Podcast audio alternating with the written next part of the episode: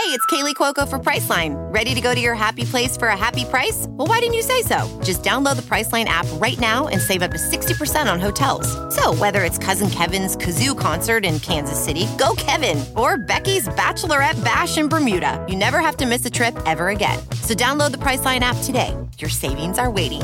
Go to your happy place for a happy price. Go to your happy price, Priceline. VR training platforms, like the one developed by Fundamental VR and Orbis International, are helping surgeons train over and over before operating on real patients. As you practice each skill, the muscle memory starts to develop. Learn more at meta.com slash metaverse impact.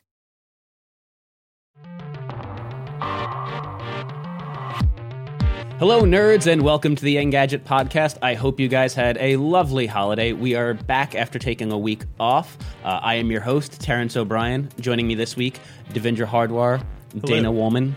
Yo. I hope you guys had a, a lovely holiday. Yeah, a lovely holiday Did, of buying yes. stuff for ourselves, right? Indeed, yeah. Yeah, well, clearly, when I say holiday, I mean Black Friday and Cyber Monday, Mm-hmm. not Thanksgiving, not that, that other day where you're forced to like sit across from your family and talk to them. Who cares about I those love guys? my family. I, I like my family too. I'm Yeah. yeah. I'm just kidding. Uh, I actually had a, a, a great Thanksgiving. Um, got to do kind of double dose. Got went and spent some time with my wife's family. Mm-hmm. Then went home and uh, got drunk and played Cards Against Humanity with my family. That works. because Yeah. that's that's basically uh, our holiday tradition. Your family sounds like fun. Yeah. the best is we don't get to do it for Thanksgiving, but for Christmas we make my mother play Cards Against Humanity. Okay, I'm sure she is the filthiest one. So. Um, it's just it's really great watching her and her you know vaguely conservative Catholic ways have to say really atrocious um, vulgar things. yeah. Yeah, I, I, I feel like I can't even say some of the things that have had No, to you come can't. You probably can't. It's like my mom on a typical Sunday. Yeah, I, Yeah. The, the first time I had to hear my mother talk about Pac-Man guzzling semen uh, was one of the highlights of my life. I must That's say. when you know you became an adult. Stop it. Yeah. You can have that conversation with your Terrence mother. O'Brien. Yeah. Ah, so good. um, you guys want to get to it? Sure. Why not? That's Uh, a good transition. it's, it's the best one I've got, unless you want to continue to talk about Pac-Man and gobble, gobble, gobble. I, that's that's the technical term for it. Yes. Uh, uh, Dana, you know that, right? I'm I'm being as polite about it as I can. She's just shaking her head for those that are Okay. listening. Those she's just closing her eyes, a shaking good her head. start. Let's go on to Flame Wars. Uh, same way we start every week. Uh, for those who don't know how this works, we're going to talk about some of the biggest topics of the week. You guys each have 20 seconds to make your opening statements. I will allow a brief rebuttal, and then uh, I will declare a winner. Any questions? No. No? All right. Um, let's start with something that uh, kind of stuck in my craw a little bit yesterday. Uh, Yelp announced a new feature for their app that allows you to take a Yelfie. Uh, this is a. I'm just going to do this Yeah. just off the bat. Okay. 'cause No. The story's done. No. um, my question to you guys is uh, Yelfie, is it a terrible word or the worst word? Yeah. Dana, let's start with you. It is the worst. I dislike that phrase even more than Pac-Man guzzling semen. yes, um, it's it's not even a good portmanteau of Yelp and selfie. So grammatically, they messed up, and it's not even good wordplay. Yeah. Uh, Devindra, is this not actually the worst word? It's it's pretty much the worst word. it's pretty much the worst. This is I feel like we've broken the entire Flame Wars mechanism with this story because yeah, I don't even what what's the point of taking a selfie with Yelp? Like just to is it a new way of like food photography? Like along with like your pretty food shot, it's going to be your face right next to it. I don't. know. I think that might be the first time I've gotten to buzz you, and it Yeah. felt pretty good. Um, yeah, I can't think of any words that are worse than Yelfie. Yeah. Did anybody come up with any in the research? Like just like a brief Google, like worst words in the English Well, language. You know, if they wanted people to talk about this feature, we are talking about it. That's So that's true. we lose and they win. yeah. This Yelp is how wins. much I dislike it.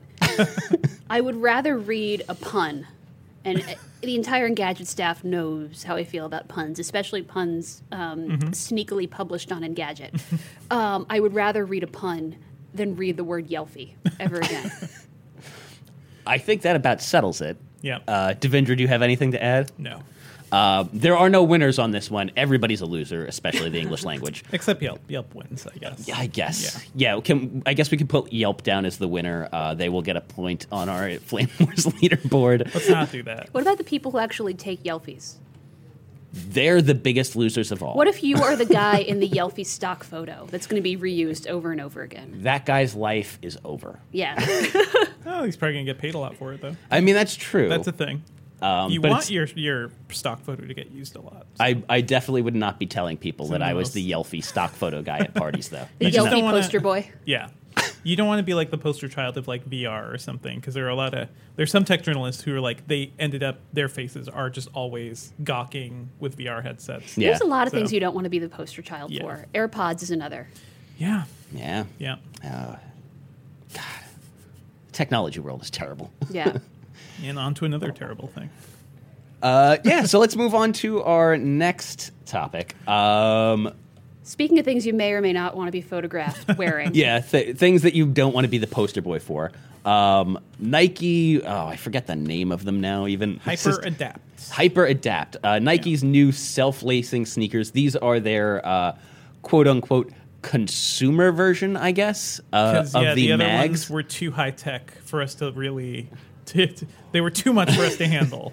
Well, the, Yeah. the the mags, which were the direct copy of the ones from Back to the Future Two, uh, Mm-hmm. I don't even know how much they sold for, but there was only like there was less than hundred of those made. These are going to be slightly uh, more available, though not at first. Um, the problem is that their quote unquote uh, consumer version of their self lacing shoe costs seven hundred and twenty dollars. Cool. All right. Um, This is the future we want. Yep. So the the question to you guys is, you know, are self lacing sneakers actually worth a premium? Any premium at all, even if it's like a seventy dollar premium, not a seven hundred dollar one. Or is it just an overpriced gimmick for lazy people? Dana, you have the unenviable task of defending self lacing shoes. You know what?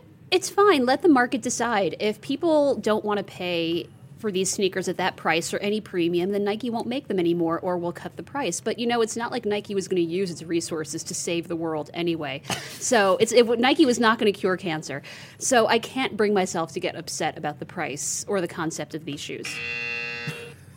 Fair enough. Devindra. It's the dumbest thing in the world. I can I can tie my own shoes. Done. Mic End of argument. I I've got to say, Dana, that is pretty convincing. Like It's I- not like a drug company where Yeah. you're like, are they using their resources to cure cancer or give monkeys erections? Well, pre- Nike does have Nike does have like uh, philan- a philanthropic arm. They But could be Nike doing was going to use its R and D to Yeah. sell you shoes Yeah. or sell you shoes. This is true. Yep. This Yeah. is true. I just wish.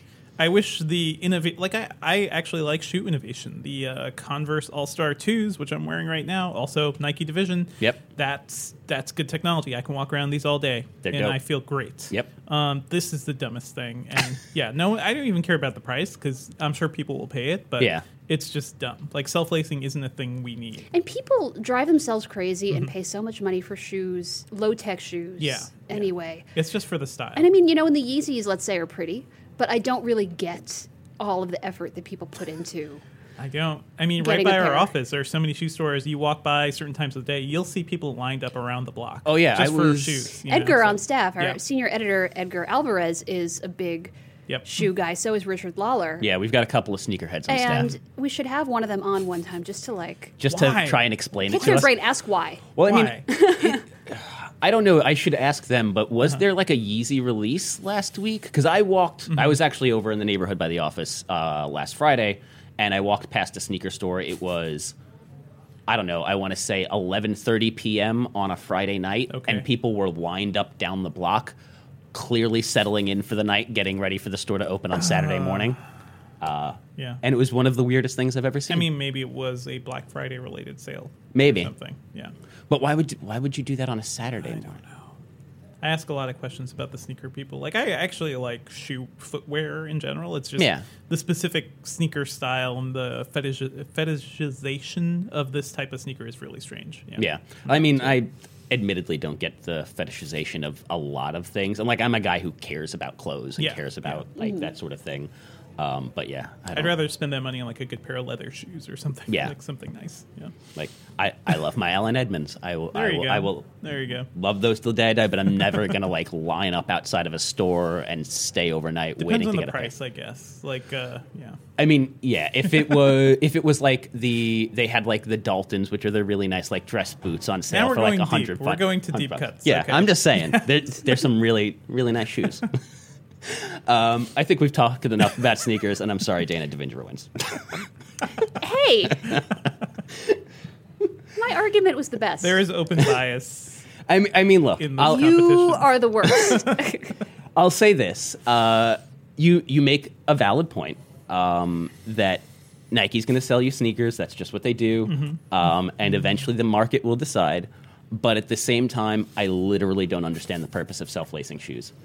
Like Other I just like yeah, I just, we saw it in Back to the Future too, and that looked cool. I don't guess. understand Yeah. the purpose of your face. I don't either. So we're we're in the same boat there. You win Okay. for that one. You get a point for that because Devindra's not going to convince me otherwise. Um, been treated very unfairly. Sad.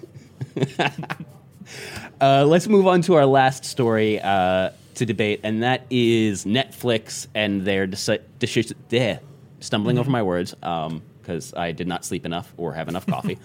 um, Netflix decided to launch their offline viewing feature, kind of. Uh, Randomly? yeah, randomly, just yesterday morning. Um, I guess technically it'll be two days ago by the time this goes up. We record Thursday morning for those that don't know, um, and this goes up Friday morning. Um, so yeah, they just kind of like randomly announced it Thursday morning, and now you can, or Wednesday morning. Now you can download episodes of TV shows and movies to your phone or tablet Yeah. to watch from Netflix. Um, so the question, and Devindra, I'm going to let you take the pro here because you basically wrote this piece already uh, yesterday. Um, so is this something that Netflix needed to do? Uh, or is this just one more like distraction that's going to keep people glued to their phones unnecessarily? Well, yeah, I won't deny that it's another major distraction, but yeah, they needed to do this. Re- users have been demanding it for a while. There are tons of people who commute and who don't always have access to internet.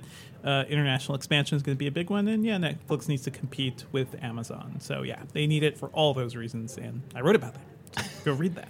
Should, uh, and Yeah. we will put a, a link to that in the description. Um, Dana, your rebuttal? I don't actually disagree with anything Devindra said, but I mean, as a Netflix user myself, um, it didn't occur to me that I needed offline viewing. And I think the one time I would would be on an airplane when, yeah, it would suck to put my show on hold, but Yeah. um, at least I can stream from whatever airline's catalog. It won't be as big as Netflix's, but it will be enough for what, however many hours I'm on the plane.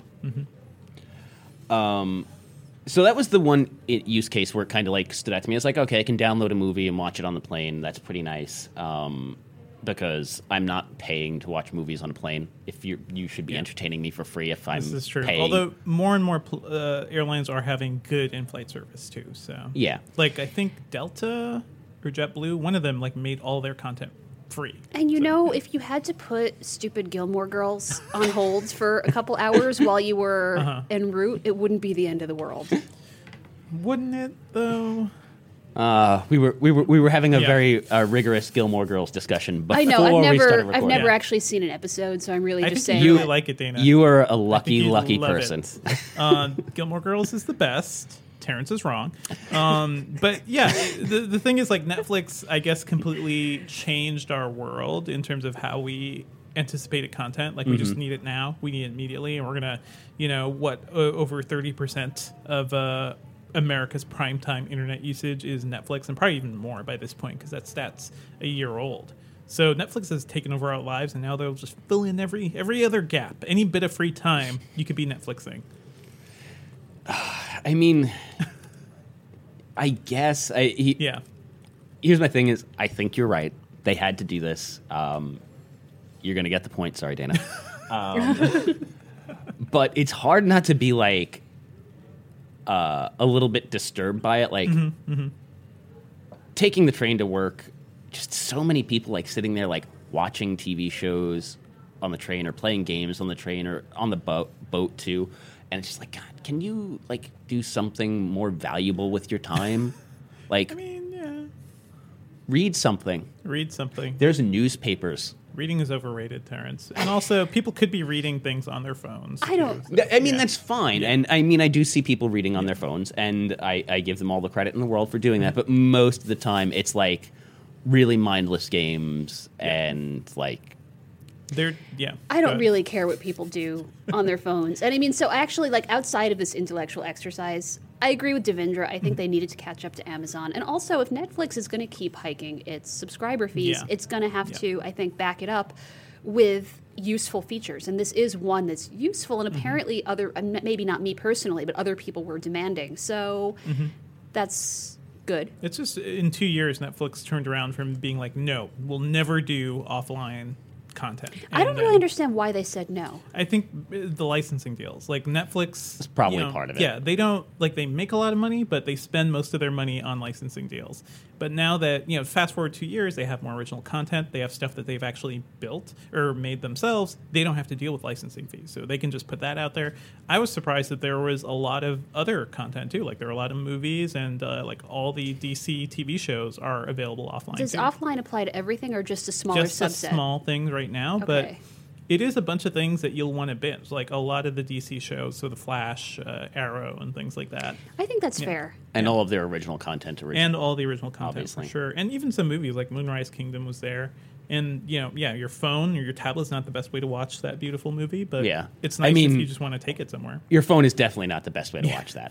Um, until your phone pop in, pops into a VR headset. Yeah, and you know, just one last thing before we move on. If you have issues with your phone battery now, just wait until Oh, you start watching Netflix on it all the time. Oh yeah, It's gonna it's gonna be the worst. Yeah. Just the worst. Um, but Netflix and their offline uh, viewing is the perfect transition to the worst. uh, a segment where we occasionally uh, rant about the things that are driving us nuts during the course of the week. Um, so this is not going to be a conversation for those who have never seen this before. this is literally just going to be several minutes of us complaining, um, that's which we, fun. that sounds like fun listening. yeah, uh, Yeah. we're we're all very good at complaining. To Yes. be clear, Uh-huh. experts. We're New Yorkers. Yeah. Um, so yesterday, wh- while Devindra was working Mm-hmm. on uh, this follow-up piece about Netflix and offline viewing, um, I discovered that Amazon has offline viewing. I did not know this was Which a thing. mainly involved me saying, "Hey, Amazon has been doing this for years." And Terrence was like, "What?" Yeah, basically. And I was not alone on staff. I was one of many editors who was unaware Yeah. that Amazon Prime Video has an offline viewing option. Uh, this is Many pri- consumers are unaware. yeah. I Well, this is yeah. primarily because they do a terrible job at marketing it. Yeah. And we're also basic. Yeah, I mean that too. But I think that part of the big issue here is not only has Amazon done a terrible job of advertising this feature um, and really promoting the usefulness of Amazon Prime and Mm-hmm. their video features, but Amazon's insistence on trying to create like an ecosystem and thinking that they're Yeah. fucking Apple On Android. is Yeah, yeah. out of like it's an insane insane thing so if you want to take advantage of amazon prime video's offline viewing capabilities you first have to go and go get the Amazon app from the Google Play Store. That's probably going to be your point of entry because nobody's going directly to the Amazon site 1st mm-hmm. And then what happens is if you go to try and watch a video in the Amazon app from the Google Play Store, it tells you instead that you have to go to the Amazon website So step two. Okay. Step two to go download their other Amazon app that isn't in the Play Store. It's an app. It's a app store. Yeah, so it's Amazon App Store. Amazon Underground, okay. Uh, which is not just an app store, but a, basically a replacement for Amazon Shopping as well. Right, it's all the right. same features, except it's called Amazon Underground. and then you go to this web page, and it tells you to install it, which means you then have to go into your settings and tick off the thing that tells you uh, that prevents you from installing software from Mm-hmm. unknown sources. So then you download that app, you install it, you Mm-hmm. open it, you go to play an Amazon Prime video, and then it tells you you have to go download the Amazon Prime Video app. which is also not in the Google Play Store and is instead like a separate thing. You can only get the Prime Video app in Amazon Underground. which you have, yeah, which you wouldn't know exists unless you like Hmm. Yeah, it's usability.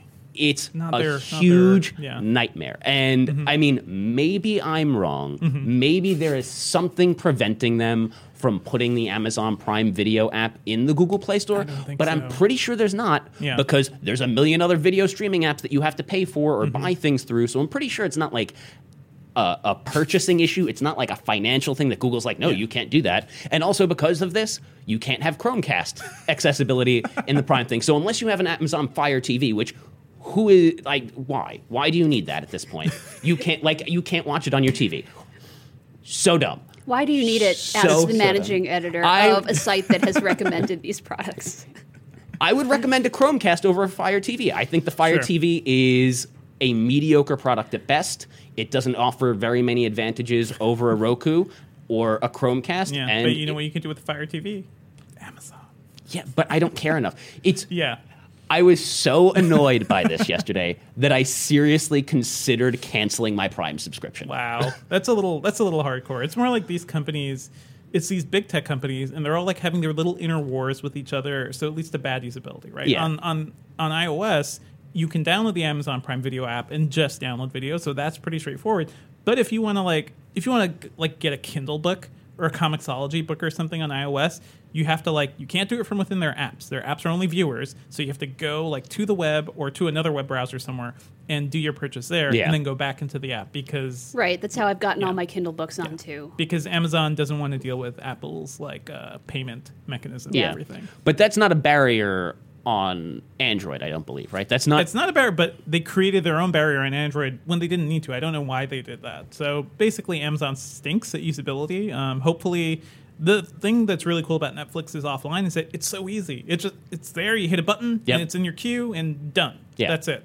And maybe Amazon will wise up and uh, fix their stuff now because of that. Yeah. So too long didn't read. Amazon is the worst. it's a shame they have a lot of good shows. So. Yeah. Yeah, well.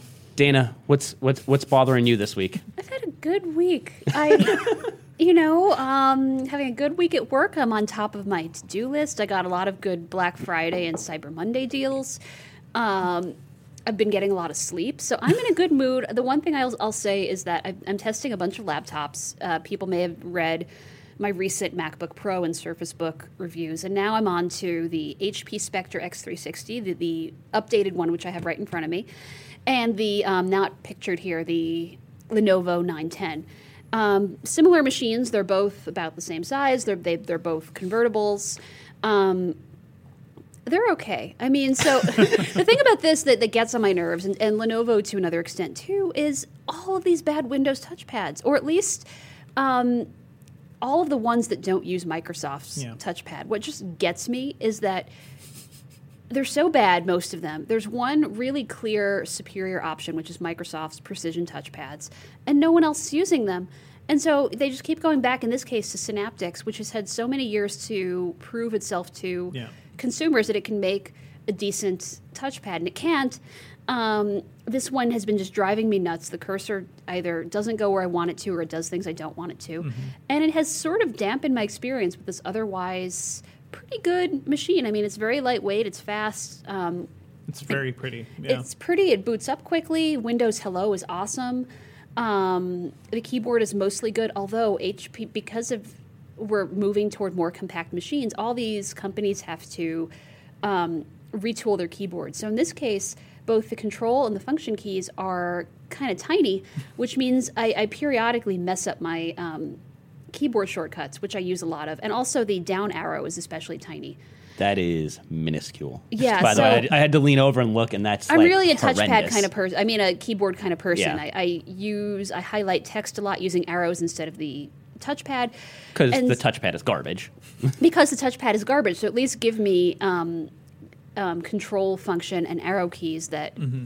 are easy for me to find by feel. yeah. So who else is using the Microsoft touchpad though? Who, It's who- just Microsoft. It's it. Are they I licensing? think I've, I think they've licensed it to other computer um, makers before. I could have sworn Dell has used it before, but I could be wrong. Maybe actually, maybe that would be nice. But yeah, the problem what this proves is that if you want a good touchpad, you have to make it yourself. Like that's what Apple's I secret mean, has always been. And I, yeah, I don't want people listening to think, oh, that I only like Apple touchpads. Mm-hmm. Actually, I really like the Surface Books, and I think Microsoft does a good job. I just wish more people would use their Or Synaptics. more companies would use their Yeah. solution. Or Yeah. Synaptics would be better. Like I've met with them just to talk about what they were doing, and I asked them like, why why is Apple better than you? Like I straight up asked them, and they're like, well, they have all these integrated components, and they can like deal with lag time and yada yada yada. They can come. That's a like space. do I mean, we've been something. Yeah. talking today about Amazon and Netflix sort of pushing each other forward. Touchpads is a space where I think, especially for Windows laptops, where we need more competition. Mm-hmm. Yeah. Synaptics is just um, the big name there. I don't think they're doing good work. Um, I think they are dragging down otherwise good products. Um, we need more Mm-hmm. there. So what you're saying is the market isn't working in this case because we do have competition. You've just said that both Apple and Microsoft make vastly superior Well, products. Microsoft has been doing it. I don't expect people long. to switch Yeah. to Apple just because Well, no, but of you the would you would touchpads. you would think that the quality of the touchpad on the MacBook would drive Mm-hmm. It did. Windows machine makers It to did. make better touchpads. It drove Synaptics to be better and do bigger touchpads and glass panels and everything, but it they don't feel better. Like it's on the surface better, but they don't work as well as the Mac or the Microsoft touchpads. Yeah. yeah. so what you're annoying. saying is Synaptics is the worst. Um, We're gonna get a lot of letters from Yeah. Synaptics. yeah, I, everybody is going to find their sel- themselves on this list at some point. Just Yeah. just to be clear. But you know, who's other than Synaptics themselves? Who's going to disagree with me on that? Yeah. I bet Synaptics has made a lot of enemies. Most likely. I also yeah, I also wonder if people even notice. Like we complain about this stuff, but I'm like when I reviewed the ZenBook 3, also terrible touchpad, I think also Synaptics. Um, but just doesn't work. And then other people will buy it, like regular consumers, and they'll be like, it's fine. Like they're they're okay dealing with But the they would say that they're like. Yeah. They're If they if they haven't if they haven't experienced anything better, though, But if you've spent the money, you are Yeah. inclined to say this is fine. This is true. Yeah. I, I I'll, I'll add one more thing before we Mm-hmm. move on real quick, which is that um, Windows machines have had such a historically bad uh, problem with touchpads that they are almost single-handed one of the major reasons I continue to buy ThinkPads Oh, yeah, because I want good. the little red nub. Well, the nub and also IB, uh, Lenovo. I keep saying IBM, but even back then they had like this great metal, like almost like a metal material on the touchpad, and that was always smooth and nice. Mm-hmm. Yeah. so- and th- that's still good. Yeah, but that that red nub that was like that was what saved me from having to use Okay. shitty touchpads. Yeah. Yeah. Um, Devindra, Mm-hmm. um, I what what's kind of bothering you this week? Uh, I mean, I spent a big chunk of this week testing and thinking about DirecTV Now, which is their new TV streaming service, uh, AT&T's new streaming service because they bought DirecTV.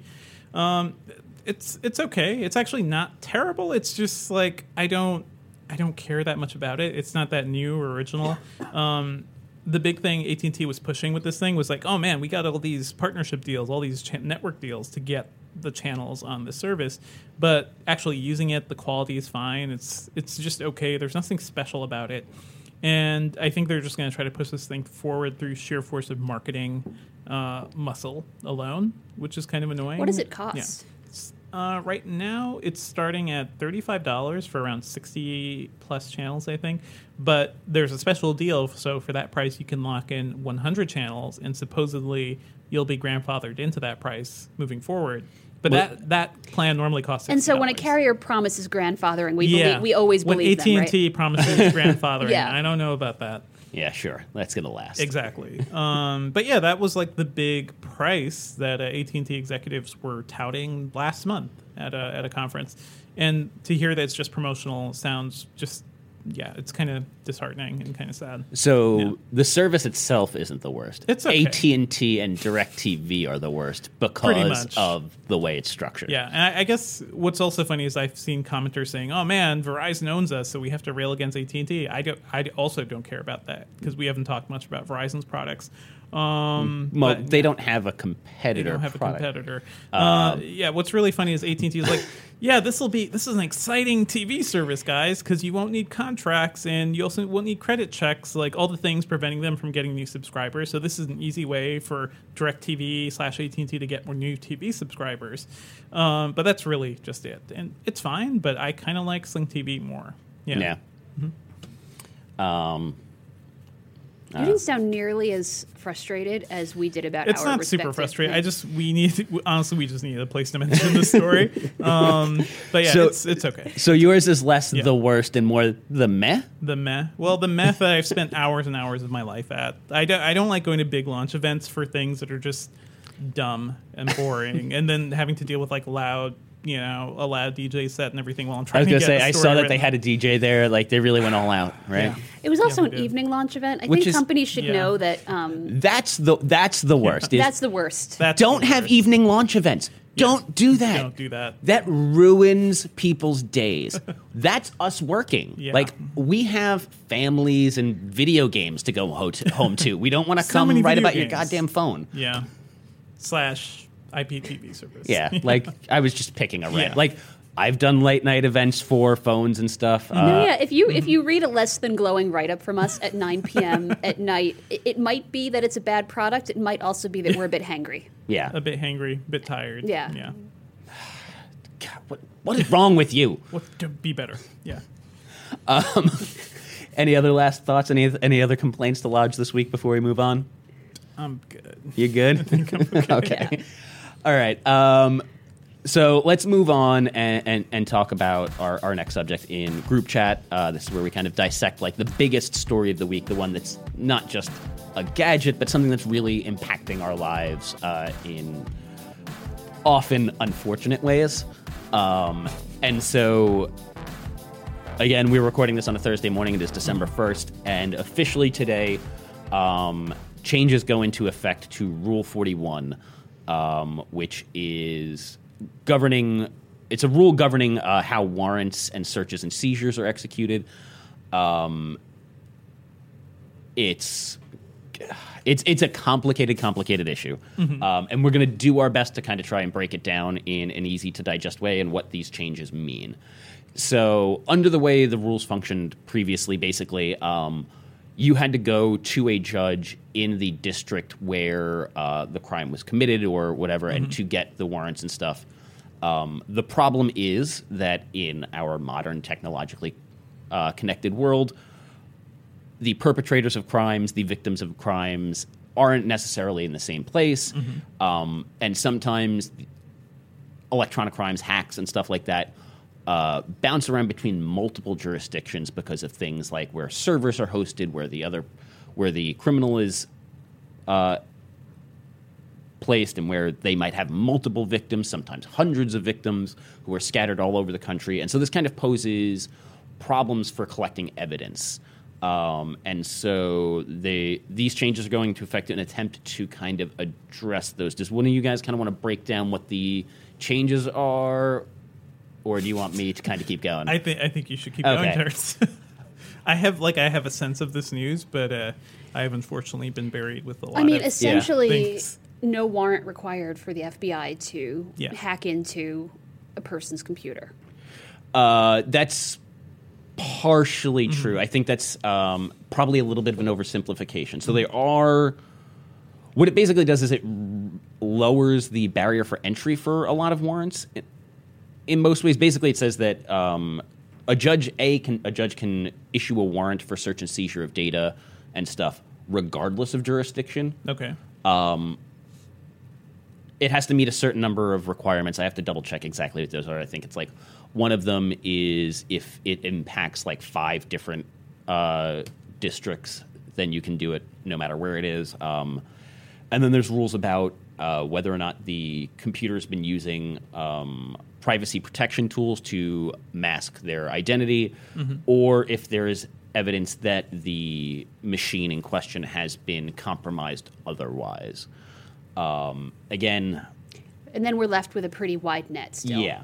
So that's it's it's it's less an issue of not have not needing a warrant, but it's an issue of the barrier for entry for those warrants being greatly, greatly lower. Uh-huh. They that could bar either, they could be like stamped at this point. Yeah. Like, just stamp them out to get there. Yeah. Um, so. I mean, I, I guess let's start with the most basic part, which Mm-hmm. Sure. is it's pretty clear that the existing rules don't work, Mm-hmm. right? I mean, we live in a world where cyber crimes, and I hate the word cyber so much, but whatever. As long What- as you're not saying the cyber. Yeah, um, it's the unfortunately the agreed upon way of describing these things at this point. Uh, you know, it, it, these these things are increasing. Um, we have seen so many hacks this year of tons of different people, of tons of different businesses. Uh, we even found, you know, we had that the revelation of the massive Yahoo hack that happened two years ago.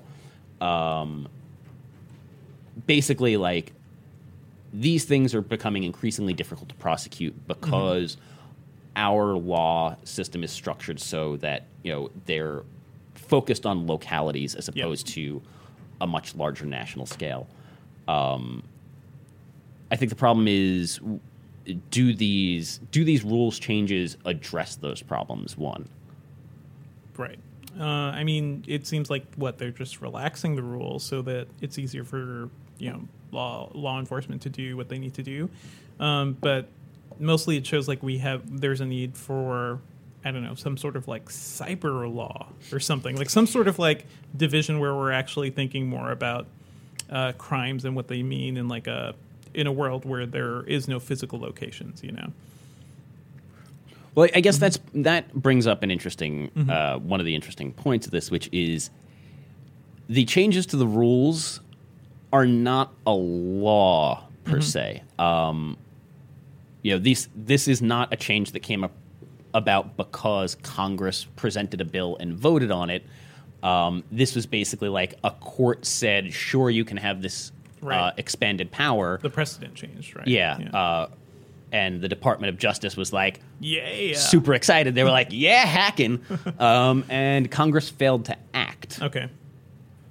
Uh, Dana, you did you see this news yesterday? The, the last ditch effort to kind of block it. I did. It was an effort on the part of um, a a bipartisan group of senators. There were a couple Democrats in there, I think at least one Republican.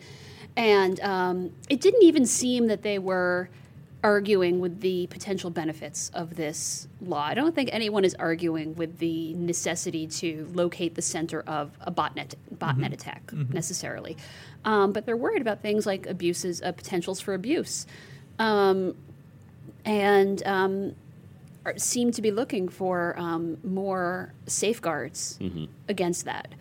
Um, it- so it, it's hard to argue with that, and it's it's also hard to argue, at least with the intention, the stated intentions of Yeah. the law, even if the law itself seems to cast a wide or maybe even too wide of a net. Yeah. I mean, it shows the need for just more technically oriented politicians in general, like people who who can kind of foresee the potential issues rather than the people who are just like, oh yeah, we need this fix, so let's fix it by doing this thing, you know, hammering away at the problem instead of like finessing it. I mean that's been, uh, I think, an issue we've discussed several Yeah. times, Yeah. um, and I don't think is much of a secret to most of the American population, which is that our politicians are not the most tech savvy people. Um, but do you find that, in particular, it seems like the law enforcement arm of the government seems particularly uh, like uh, not up on these things and not as in touch with the the changing technological scene as Yeah. other people? I mean, Law okay, enfor- by law enforcement, you mean, um, let's say, the Department of Justice? yes. Is it Yeah. that they're not up on it, or that it's not in their interest to take Mm-hmm. a more transparent, um, cautious approach on this? Mm-hmm.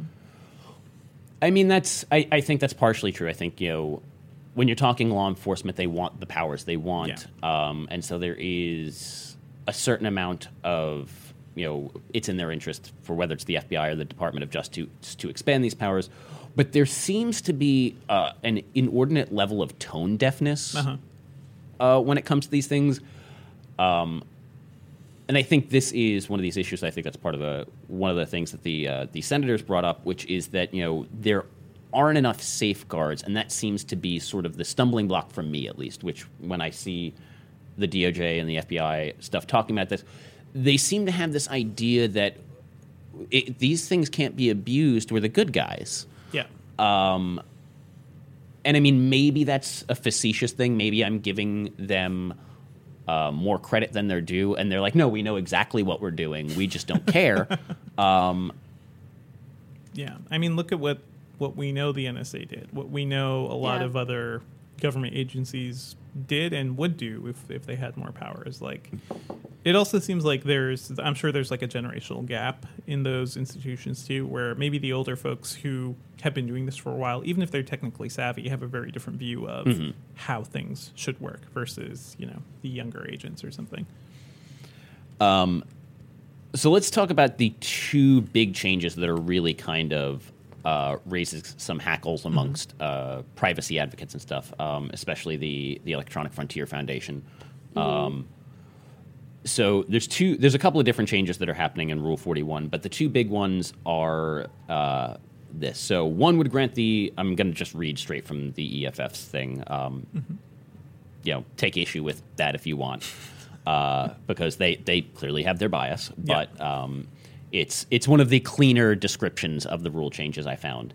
Uh, so basically, the first part is it grants the authority to practically any judge to issue a search warrant remotely to remotely seize. Remotely access, seize, or copy data relevant to a crime when a computer is using privacy protective tools to safeguard its location.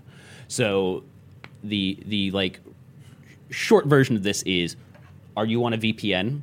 Do you use Tor? Are you changing the country uh, location for your Twitter profile in order to read tweets from someplace else, um, you are then potentially able to be targeted by these search warrants based purely on that. Okay. And then the other one is it grants the authorization it would grant authorization to a judge to issue a search warrant for hacking, seizing, or otherwise infiltrating computers that may be part of a botnet. In other words, if you're the victim of botnet, you might still be hacked. Exactly. So the concept here being that um, if they decide that your machine is part of a botnet, part of the way to discovering the source of said botnet might be through accessing your computer as well. Um, I think there's a whole lot of. I mean, let's start with just that before we even get to the bigger picture that's problems. millions and millions of people. That's not just Yeah. millions and millions of people, but that's granting access to people who are already a victim of Yeah. a crime Yeah. and granting search and seizure access to them, Mm-hmm. uh, which, which just strikes me as insanely problematic, uh, Mm-hmm. like on a really basic level. I mean, Dana, if I ran a botnet and infected your machine, and then the government decided that because you were the victim of it, they were going to break into your machine and discovered other incriminating evidence of something unrelated. That's clearly problematic, right? Oh, absolutely. I, there are safeguards for that, I, I believe, but I think we've seen in the past that though that's the sort of power that routine routinely ends up being abused. Mm-hmm. Um, so yeah, and then the other issue with this, and this is one that I actually hadn't even thought of until I was doing some more research this morning, uh, which is basically that you know a lot of these hackers and a lot of these criminal groups, uh, and whether they're state sponsored or otherwise, um, aren't dumb. Yeah. They're very crafty. They create very complex and sophisticated pieces of malware that can do all sorts of terrible things to your machine. What is stopping somebody from creating a botnet that more or less does just enough to get the attention of the federal government mm-hmm. and then sits quietly and waits for the FBI to access a computer that is part of this botnet and then basically use that as a stepping stone to the broader government network. You just described a Mr. Robot plotline, I'm- probably. so, yeah, Potentially, but that sounds like I mean that is 100% technically feasible, right? totally. Uh, totally if I'm if I'm wrong out there, if we have uh, some cybersecurity experts Mm-hmm. out there, uh, please correct me. Um, but from Yeah. from what little research I did have the ability to do today, that seems perfectly feasible. and even more like conspiratorial, I guess. Like there would there is the possibility for like a, a government agent too who's like I really I really like want to see the computers of this particular person. They could easily create their own sort of hacking tool as well that would make it appear that they had a botnet on their machine and that could get that could get them legitimate reasons to get in there too. So like there there are all sorts of ways this could be worked around. That wouldn't necessarily be legal but that also hasn't stopped um, yeah some government arms And I think it's important we're talking about all this, and that Yes. we'll, uh, you know, we plan to write more about it. Yeah. On the site, especially because I think, uh, as important as this is, um, it's not going to get much airtime publicly. No. Um, I think there are so many other things um, that probably seem more pressing to people. Like tweets about Hamilton audiences being mean. Yeah, I mean, um, we're transitioning to a new administration. Mm-hmm. Um, so there's so many other things I think people will be reading about and talking about, and Yeah. it's a real shame that this is not getting more um, public exposure now, and Yeah. Mm-hmm. wasn't during the. Campaign. The one person who I think really had articulate, expansive views on this sort of thing was um, Rand Paul, but Mm-hmm. he obviously exited the race um, pretty early on. Um, Yeah. So it, I, I think it's just a shame in general that there isn't more of a discussion right now about this sort of thing. Yeah. Um, but that is why, in case you're wondering, why we should be discussing it on the podcast Yeah. and on Engadget. Yeah. No, I mean this is this is how technology impacts us. That's This is how it this works. is s- super. And if we don't talk stuff. about it, who else is Yeah. going to be talking No. about I've it seen right now? people like I, I think some readers were annoyed that we were talking about Trump in the angle of net neutrality, but that is that's our bread and butter, and also everyone is talking about his stupid tweets and like all the other stuff. Like Yeah. there there are other things we should focus on. Like I'm really worried like what a Trump administration would do with expanded hacking powers like this. Yeah. Like at some point, like if if somebody like uh, made a bot that infected like a bunch of uh, widespread amount of Twitter users, uh, like uh, yeah, who knows what he could do against people who've said bad things about him. Yeah, and, and and to be Yeah. clear, we're not worried because of Trump. Yeah. This is a troubling thing in general. Yes. Uh, every president has basically made it their goal to expand executive power. Mm-hmm. Um, when your guy is in charge, you feel okay about that because Congress might be standing in their way. But the end, the end result is that eventually your guy's not in power, and you're Yeah. really going to regret those exa- expanded executive powers. Mm-hmm. Um, and I think, you know, we're seeing a lot of people on the left who have kind of been a little bit quiet about some of the things that Obama has done, suddenly going like, "Oh shit, Yeah. right, Yeah. we don't get to be president forever." Um, so yeah, and I mean, and this is one of these things. It's the, this people were so upset, uh, especially on the right and on the far left, uh, about the NSA spying stuff, about the bulk metadata collection things. But I think a lot of people center left, and you know, myself included, were kind of like, "It's bad, but like it's not that bad, right?" And then news kept coming out. and We're like, "Oh no, this this is actually really really bad. Like this is real bad." And none of that has changed. And now we're all shitting ourselves, basically. um, to, Yes. to be real blunt about it, like, uh, yeah, I mean, this is this is troubling for a lot of a lot of lot of reasons. Um, I don't know. Any anything else to add there?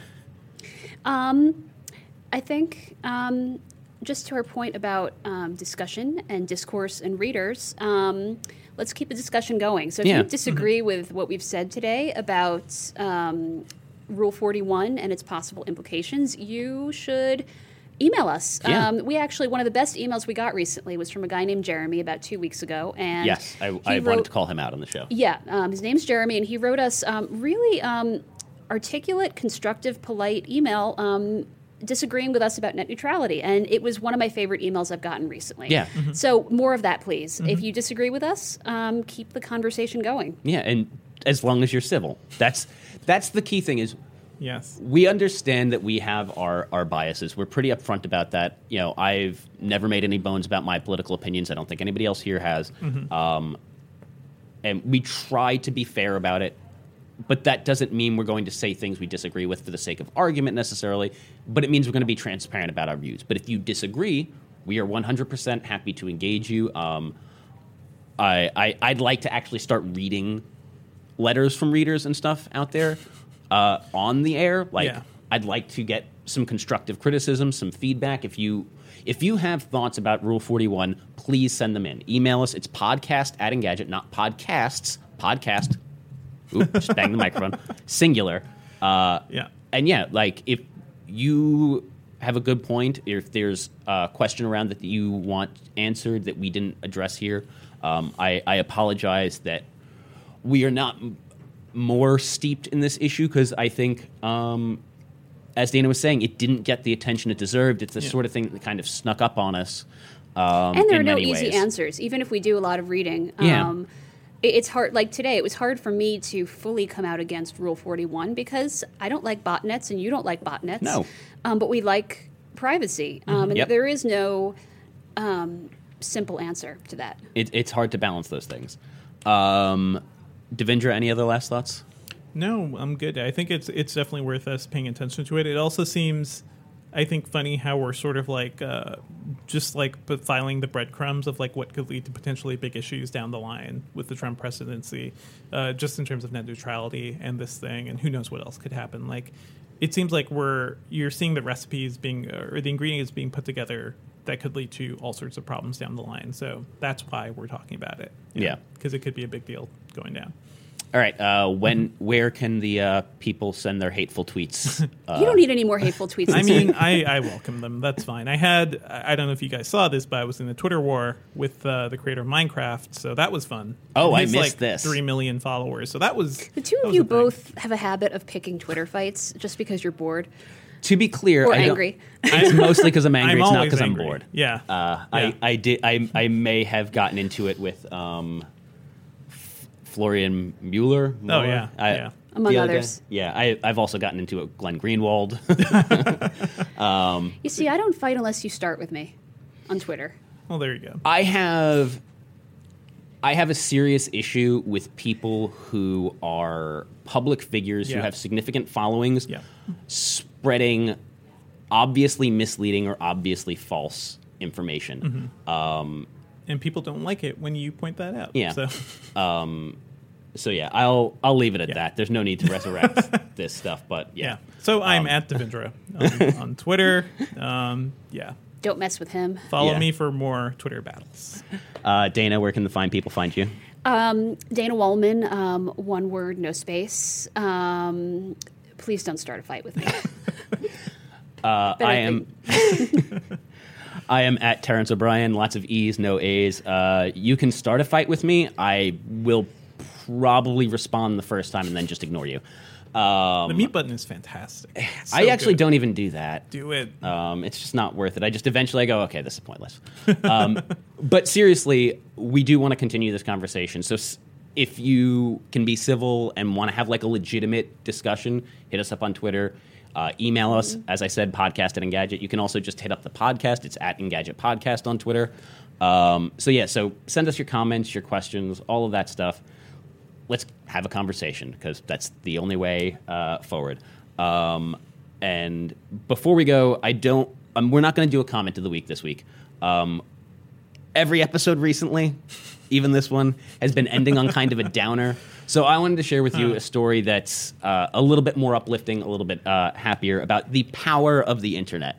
Uh, so a friend of mine who will remain nameless, um, just because we didn't get a chance to clear it with everybody involved that they would uh, be okay with being mentioned on the air. Uh, he was the photographer at my wedding. S- Super nice guy, awesome dude.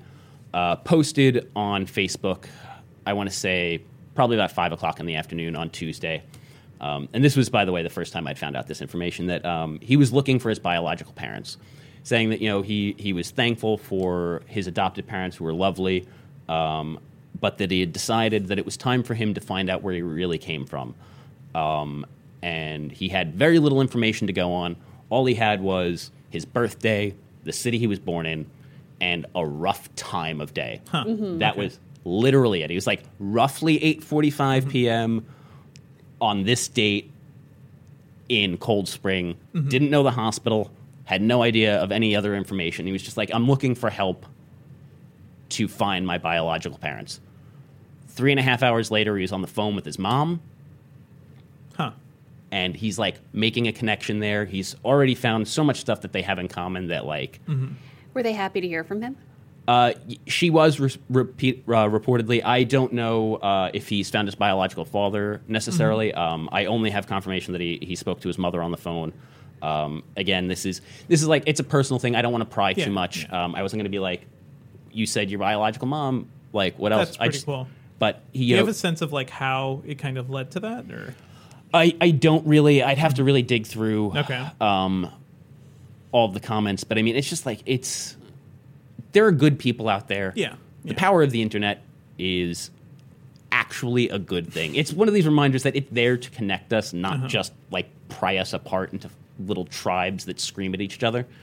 Um, so yeah, I just kind of wanted to share that. Like that's a happy story, an uplifting thing. Yeah, Uh, that's the thing. So good on you, Facebook. Uh, awesome and congratulations to my friend who will remain nameless. Uh, we will be back next week, I believe. Right? Yes, we will be back In, next in week. some combination of people. Yes. Yeah. Um, so until then, thank you for watching. And that's all I've got.